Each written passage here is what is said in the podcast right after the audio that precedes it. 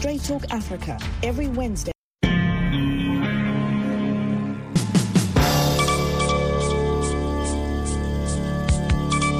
Hivi sasa ni saa tatu kamili saa za Afrika Mashariki, saa mbili Afrika ya Kati, hapa Washington saa nane mchana. Zifuatazo habari za dunia, msomaji Sandei Shomari.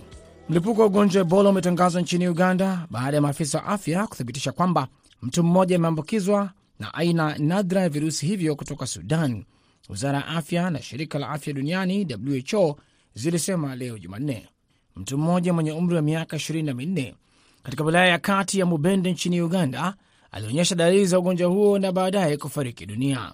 Tunataka kufahamisha nchi kuwa tuna mlipuko wa Ebola ambao tulithibitisha jana, Diane Atwin, katibu mkuu wa wizara ya afya, aliambia mkutano wa waandishi wa habari. Alisema mgonjwa aliyethibitishwa alikuwa na homa kali, kuharisha na maumivu ya tumbo na alikuwa akitapika damu. Awali alikuwa ametibiwa malaria. Kwa sasa kuna watu wanane wanaohofiwa wameambukizwa na wamepewa huduma katika kituo cha afya, ofisi ya WHO barani Afrika ilisema katika taarifa yake, na kuongeza kuwa inasaidia maafisa wa afya wa Uganda katika uchunguzi wao na kupeleka wafanyakazi katika eneo lililoathiriwa.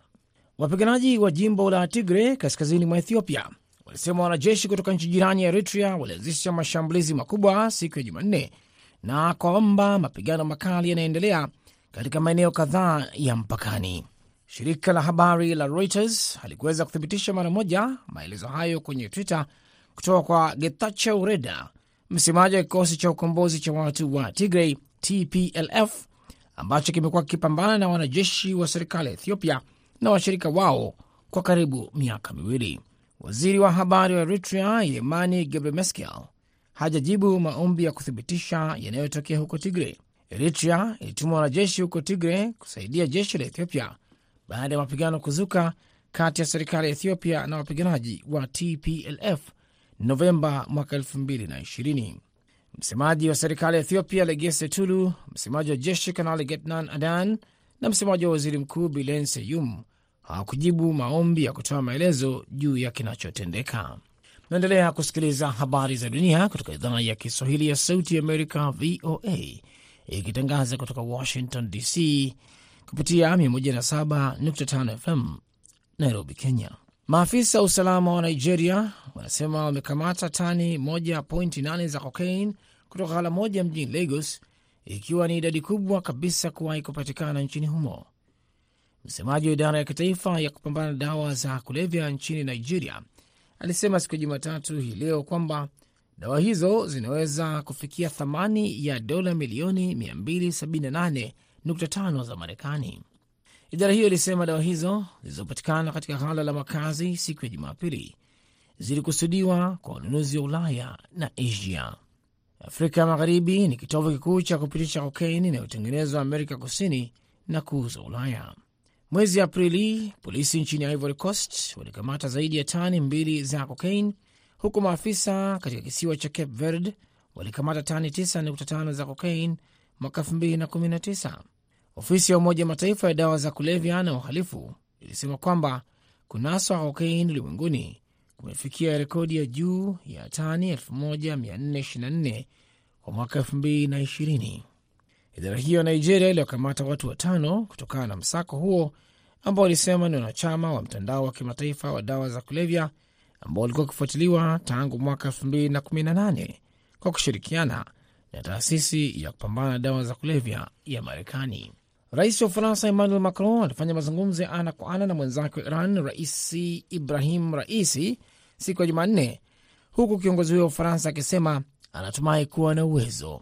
Mkutano huo ni wa kwanza kwa Raisi kutana ana kwa ana na kiongozi mkuu wa nchi za magharibi tangu achaguliwe mwaka jana.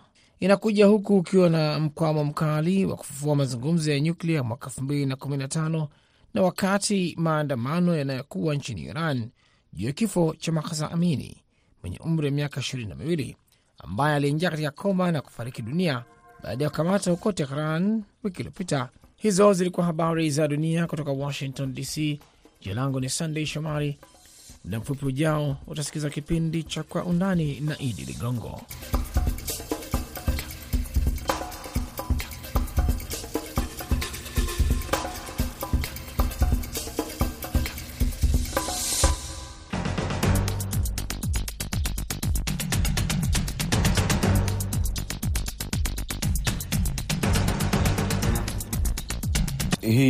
Kwa Undani kutoka idhaa ya Kiswahili ya Sauti ya Amerika.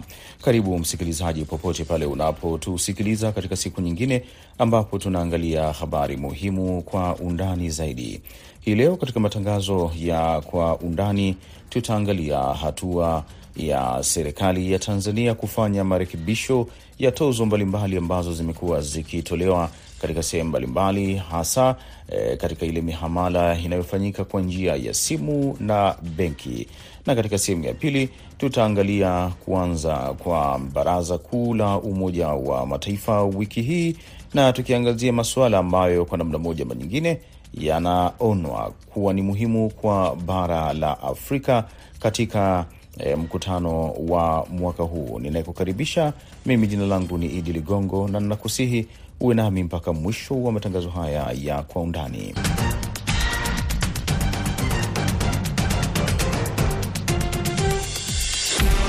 Nam, kwa undani hii leo tunaanzia nchini Tanzania, ambapo Tanzania hii leo imefanya marekebisho ya tozo ambazo zimekuwa zikilalamikiwa kwa kipindi kirefu na wananchi ambao wameeleza zilikuwa zikiwabebesha wananchi wa hali ya chini mzigo mkubwa. Kwa kile ambacho kimeelezwa hii leo uh, Jumanne na waziri wa fedha na mipango Dkt. Mwigulu Nchemba katika bunge la Jamhuri ya Muungano wa Tanzania baada ya kipindi cha maswali eh, na majibu kwa kile ambacho kimeelezwa na serikali ni kwamba marekebisho hayo yana wigo wa tozo e, ili kuchochea matumizi ya miamala kwa ajili ya kupunguza fedha taslim, kurahisisha utoaji na kuzuia kutoza tozo kuhusika e, kwa mara mbili. Kwa hali hiyo ambayo ilikuwa ikilalamikiwa kwa kipindi kirefu, hasa na wadau wa uchumi, kwamba tozo zilizokuwa zimewekwa kwa namna moja ama nyingine ziliweza kupunguza idadi ya watu ambao wamekuwa wakifanya mihamala mbalimbali kwa njia ya simu. Sasa marekebisho ambayo yametangazwa kwa mujibu wa gazeti la Mwananchi ni kufuta tozo za kuhamisha fedha kutoka benki kwenda mitandao ya simu kwa pande zote na kufuta tozo ya kuhamisha fedha ndani ya benki moja na pande zote vilevile vile. Lakini kile ambacho ameeleza waziri wa fedha Dkt. Mwigulu Mchemba alizungumzia marekebisho mengine kufuatia tozo hayo ambayo ni kuhamisha fedha kutoka benki moja kwenda benki nyingine kwa pande zote mbili. Lakini vilevile amesema tozo za miamala kwenye utoaji wa fedha taslim kupitia wakala uh, wa benki na ATM kwa miamala yenye thamani isiyozidi elfu thelathini yenyewe imeondolewa tozo kabisa. Lakini hayo yakiwa yanatokea, eh, serikali vilevile imesema inafuta utaratibu wa kodi ya zuio inayotokana na pango kukusanywa na mpangaji, na baadaye jukumu hilo Uh, linarejeshwa kwa mamlaka ya mapato Tanzania TRA kwa utaratibu utakaobainishwa kwenye kanuni. Ni moja kati ya marekebisho mengine ambayo yameelezwa hii leo na uh, serikali vilevile. Dkt. Mwigulu Nchemba, kwa mujibu wa gazeti la Mwananchi, ameelekeza fedha hizi zifidiwe kutokana na kubana matumizi mengineyo ndani ya serikali ambayo hayaathiri utekelezaji wa majukumu ya msingi ya mafungu husika. Kwa hiyo amemtaka mlipaji mkuu wa serikali kukaa na maofisa mausuli wote kuyaangalia upya mafungu ya matumizi mengine ili miradi ya maendeleo yote isiathirike eh, kwa hatua hiyo ambayo imechukuliwa na serikali ya Tanzania. Ikumbukwe jambo hili limekuwa ni mjadala wa kipindi kirefu sana juu ya nini hasa mustakabali wa tozo hizi. Kutokana na haya yote, ili kupata ufafanuzi wa ndani kabisa wa hali hii ambayo imejitokeza leo ya marekebisho ya tozo, ninaye hapa mchambuzi wa masuala ya kiuchumi Gabriel Mwang'onda kutoka Tanzania. Gabriel, tueleze e, marekebisho haya yana maana gani kwanza? Naam, uh, kilichotokea ni kwamba uh, kumetokea uh, kufutwa kwa tozo mbalimbali zilizokuwa zimeleta kasheshe kidogo uh, kwa jamii, kwa maana ya kwamba tozo zilikuwa zimewekwa zime, zime, zime kwenye miamala ya kibenki aidha kutoka benki moja kwenda nyingine au kutoka benki hiyo hiyo kuingia kwenye akaunti nyingine kwenye benki hiyo hiyo au kutoka kwenye benki kwenda kwenye miamala kwenye uh, simu kwa hiyo hizo zote zimefutwa tozo zake. Lakini vile vile tozo za kutoka kwenye simu moja kwenda kwenye simu nyingine zimepunguzwa eh, kwa asilimia nyingi. Kwa sasa imebaki nadhani asilimia hamsini tangu eh, zilipokuwa eh, zimewekwa pale awali kwa hiyo hii uh, imepokelewa kwa mikono miwili na raia wengi wamefurahia kwa sababu ni kitu ambacho kilikuwa kinapunguza ukwasi kwenye mifuko yao kwa maana ya kwamba eh, liquidity yani maana ya fedha zilikuwa zinapungua kwa sababu kulikuwepo na matumizi ambayo wao wao walikuwa wanaona kabisa hayana manufaa na ilikuwa ina discourage hata ile kitu tunaita digital economy kwa maana ya kwamba serikali inapambana watu wengi waweze kurasimisha biashara zao kwa kuwaza kuanza kubenki na vilevile inahamasisha ina watu waendelee kutumia mabenki. Kwa maana hiyo tunakuwa na uchumi wa kisasa kwa sababu uchumi wa zamani ni ule uchumi unahifadhi fedha zako kwenye kibugu na sehemu nyingine ambazo si salama sana.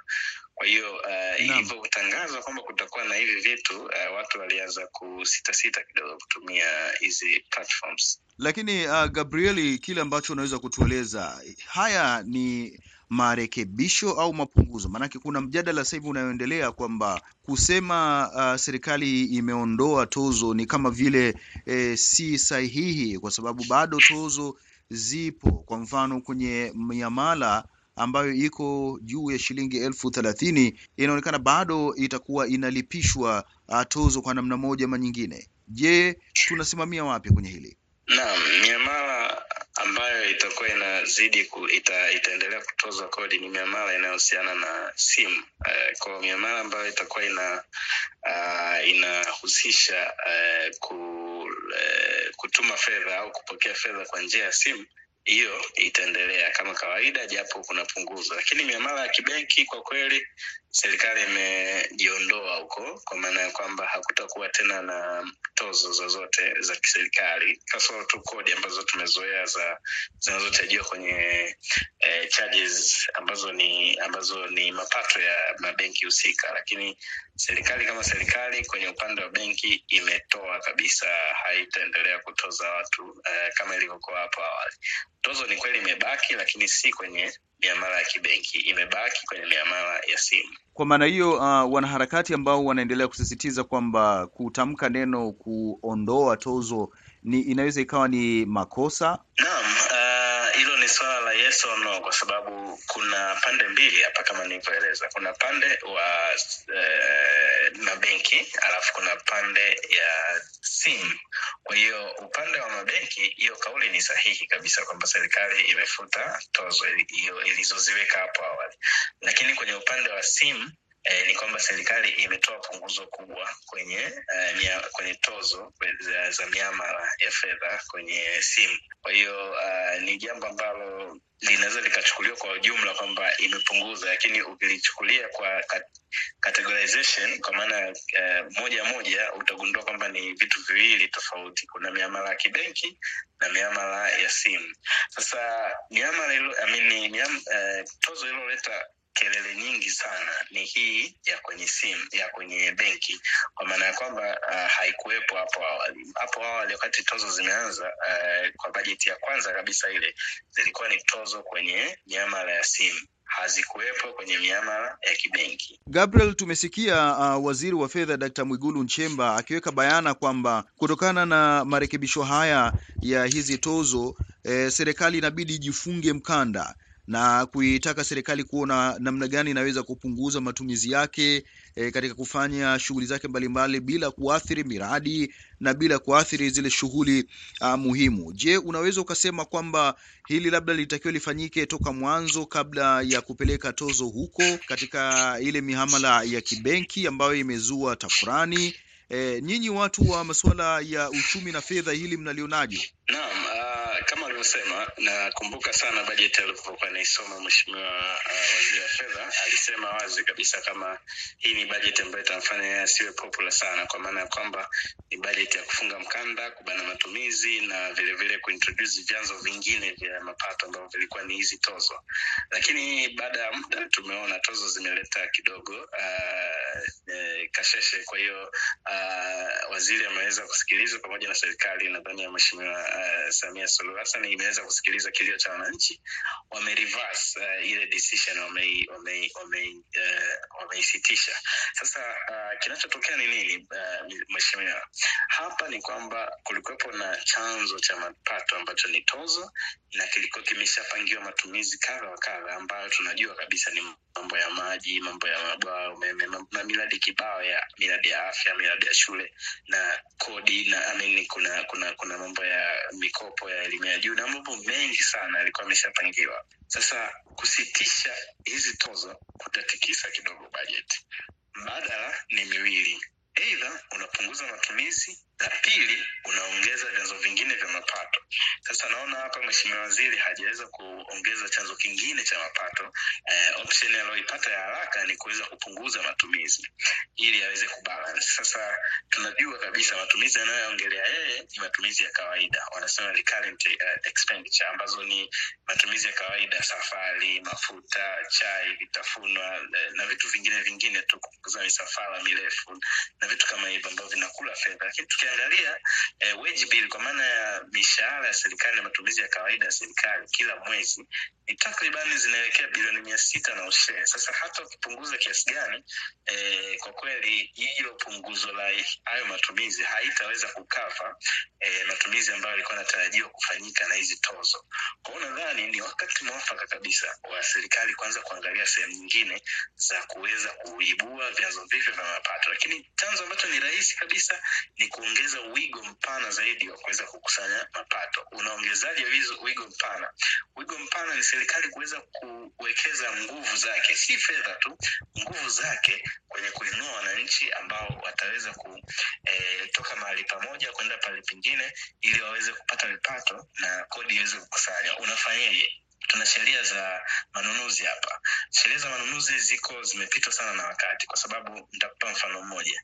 Ikifika bilioni moja, kama hiyo kitu inanunuliwa au inatakia ijengwe au ina, ina, ni tenda imefika bilioni moja, hiyo e, tenda inatakiwa itangazwe kimataifa. Kwa mtu wa Kenya anaweza akashinda, mtu wa India anaweza akashinda, mtu wa South Africa, mtu wa China anaweza akashinda, lakini ukuta hicho kitu ni kwenda kununua labda daftari India au wapi, ukalileta hapa. Sasa sheria kama hizi huwezi ukazikuta kwenye nchi makini kama Nigeria na watu wa Hindi wa China. Uwezi awezi akakuruhusu Mtanzania uende ukashinda tenda ya kununua kitu sehemu usupply. Kwa hiyo ni vitu kama hivi ambavyo vinatakiwa vifanyike. Kuna watu hapa wamekuwa wakipewa tenda labda za sukari. Kila miaka nenda rudi, lakini hawarudishi kwenye jamii. Ukiangalia wale watu wanaopata hizo tenda kila siku, hakuna vitu wanavyovifanya vya msingi kwenye jamii. Kwao nadhani ni wakati mwafaka kabisa serikali ikatumia tu sheria ile ya manunuzi ikarekebisha ikasema, bana, kazi za aina hii na hii na hii, kama ni trading, kununua na kuuza, basi hizi watapewa wazawa peke yake. Asante sana Gabriel Mwang'onda kwa kueleza hayo yote. Tunakamilisha sehemu hii ya kwanza ya matangazo ya kwa undani. Muda mfupi ujao, tutaingia katika sehemu ya pili ya matangazo ya kwa undani.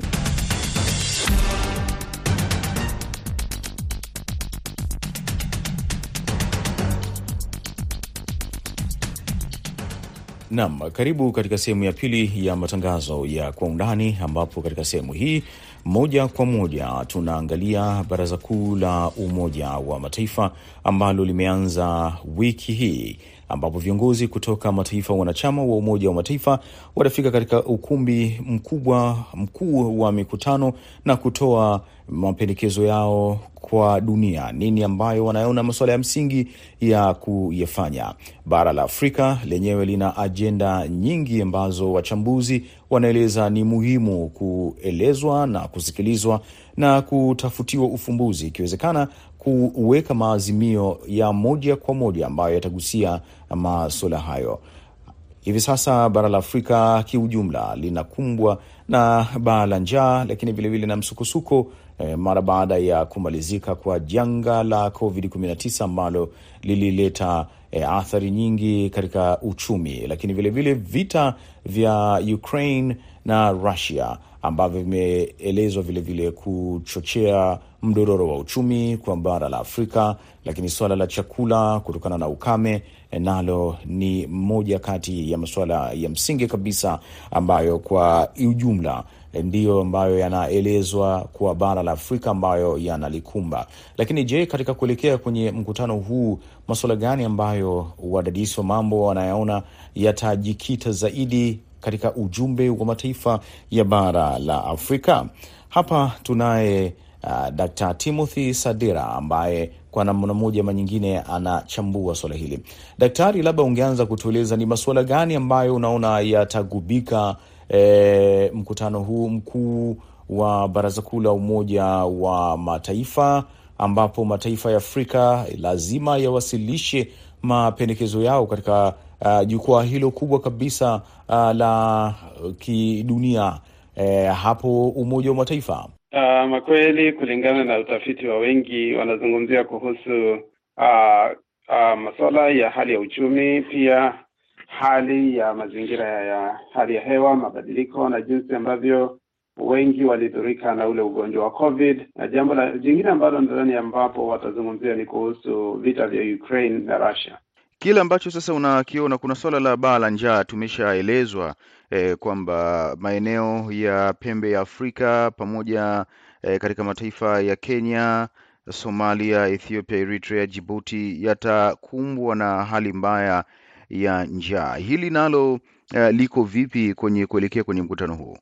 Jambo hili la ukosefu wa mvua na pia hali ya ukame itachukua kipaumbele kwa sababu Uh, majanga mengi yametokea, haswa niliona kwamba waliamua nchi za Afrika Magharibi kwanza zimethurika sana na hali ya njaa, ukosefu, na sasa Afrika Mashariki yaonekana yalengwa. Afrika Kusini yasemekana ya kwamba hata kiwango cha joto kimepungua kwa nyuzi moja nukta tano Celsius. Kwa hivyo jambo hilo linaonekana ya kwamba litapunguza ule unyevu katika hali hewani kuweza kuleta mvua. Kwa hivyo mambo kama haya lazima sasa waungane kwa pamoja, wajue, je, tutapunguzaje janga hili na nini ambacho uh, unaweza kutueleza? Maanake tunaona uh, rais mpya kabisa wa Kenya uh, William Ruto ameteuliwa eh, kuongoza Afrika katika ule mkutano ambao utajikita sana kwenye masuala ya mabadiliko ya hali ya hewa ama tabia nchi kama wengine wanavyoeleza, ambapo imekuwa ni jambo mojawapo ama ajenda muhimu sana kwa dunia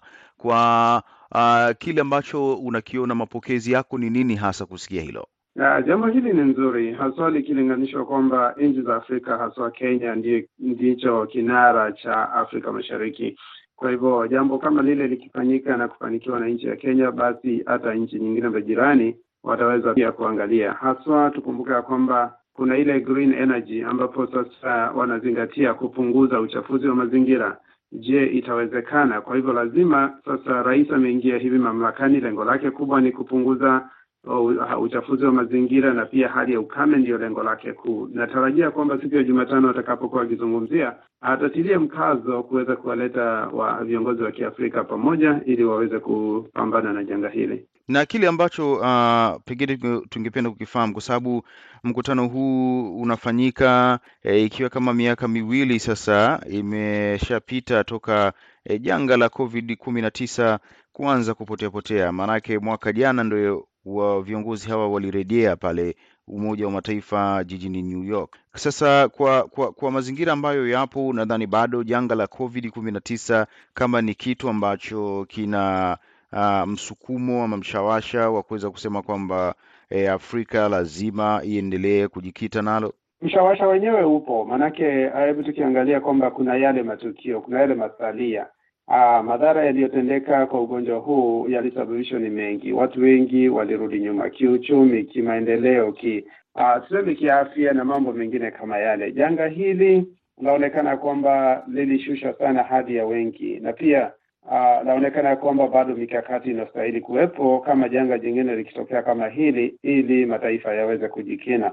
Na jambo jingine ambalo laweza pia kujitokeza uh, linalotokea kutokana na hali hii ya, ya COVID ni kwamba ule ubaguzi uliokuwa unaonekana ya kwamba kuna nchi zingine ambazo zilikuwa zinasema ya kwamba haswa nchi za magharibi kwanza zijitetee ziweze kujiwasilisha, lakini za sahau nchi za Kiafrika za tuma kama ile ya pili, msaada wa pili ama watatu. Kwa hivyo mambo kama ya kuleta usawa nafikiri yataweza kuzungumziwa. Daktari, tuzungumzie uh, swala lingine la huu mkutano wa uh, Baraza Kuu la Umoja wa Mataifa. Umegusia swala la Ukraine, kwani hivi sasa kile ambacho unakiona kama ajenda kuu ama ujumbe mkubwa sana wa Afrika kwenye vita hii ni nini hasa? Kulingana na maoni yangu ni kwamba uh, nchi nyingi za Kiafrika ambazo zinaunga mkono nchi ya Urusi na ambazo huwa zinategemea kupata silaha na misaada kutoka Urusi, wengine wanaonekana kuunga mkono. Tukumbuke mwaka juzi, wakati ambapo mataifa mengine yalipokuwa yakipiga kura kuhusu kuivamia ama kuisusia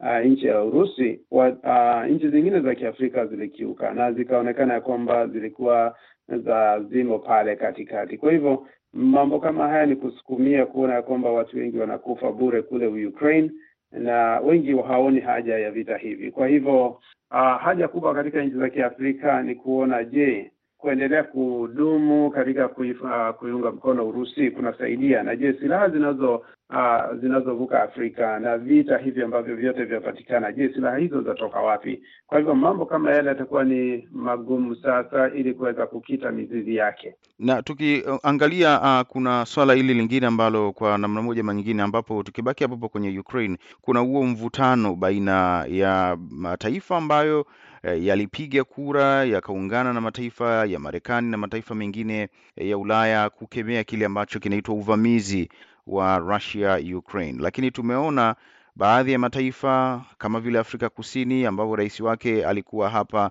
e, Ijumaa kama mgeni wa rais Joe Biden hapa Washington DC, yeye na taifa lake waliweka bayana kabisa kwamba hawapigi kura kujiweka uh, katika hali ile yoyote kabisa.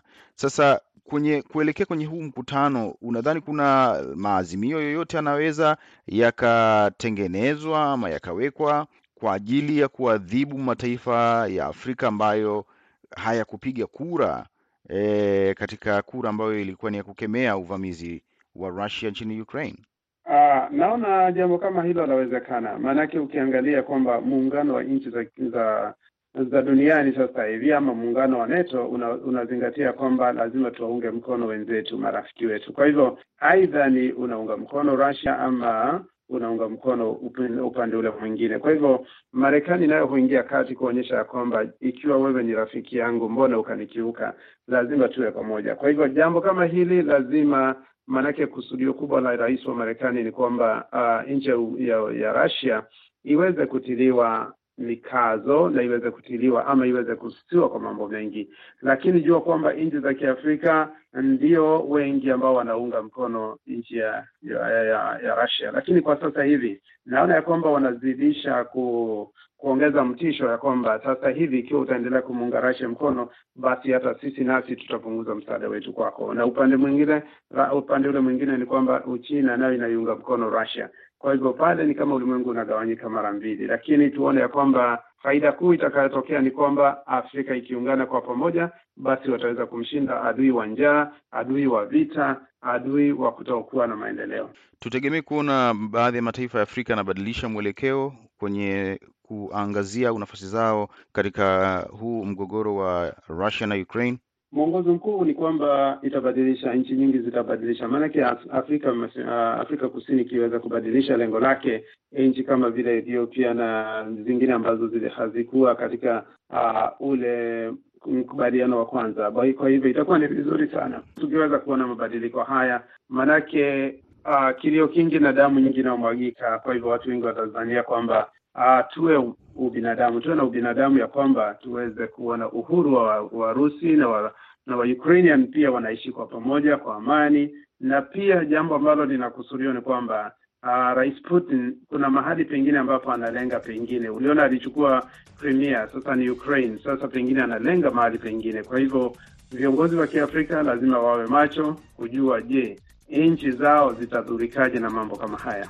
Asante sana Dkt. Timothy Sadera kwa kutueleza hayo yote, na hapa ndo tunakamilisha matangazo ya Kwa Undani kutoka idhaa ya Kiswahili ya Sauti ya Amerika. Kwa niaba ya wote waliofanikisha matangazo haya, mimi jina langu ni Idi Ligongo na shukran kwa kuwa nami.